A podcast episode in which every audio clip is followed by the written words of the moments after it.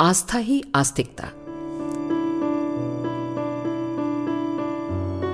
एक समय यह मान्यता थी कि जिसे भगवान में आस्था नहीं वो आस्तिक नहीं हो सकता, परंतु अब यह मान्यता इस रूप में स्वीकृत की जाती है कि भगवान में आस्था न रखने वाला व्यक्ति ही नहीं अपितु स्वयं अपने आप में आस्था न रखने वाला व्यक्ति भी आस्तिक नहीं माना जा सकता।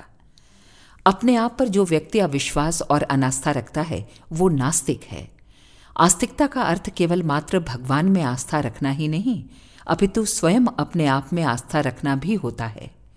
आत्मा ही तो परमात्मा है, अतः अपने आप पर विश्वास रखना, आस्थावान रहना उस परमात्मा के प्रति आस्थावान रहना ही है। अपने में आस्था रखिए, अपने परिवार के सदस्यों में, पड़ोसियों में, समाज के हर व्यक्ति में आस्था रखिए। यदि आप संसार के हर व्यक्ति के प्रति आस्थावान बने रहें तो सारा संसार आपको ब्रह्ममय प्रतीत होगा। यदि हमें अपने धर्म, अपनी संस्कृति, अपने गौरवमय इतिहास में आस्था है तो हम सदैव कर्मठ बने रहेंगे। अनेक देशों में विध्वंसकारी आयुधों के निर्माण में हो रही प्रतिस्पर्धा, एक दूसरे पर अविश्वास, एक दूसरे के प्रति अनास्था के ही तो परिणाम हैं। अपनी आस्था गंवाकर आस्तिक बने रहने की बात सोचना एक ढोंग ही है। आस्थाहीन व्यक्ति आस्तिक हो ही नहीं सकता। अखंड ज्योति, अगस्त 1978, पृष्ठ 1।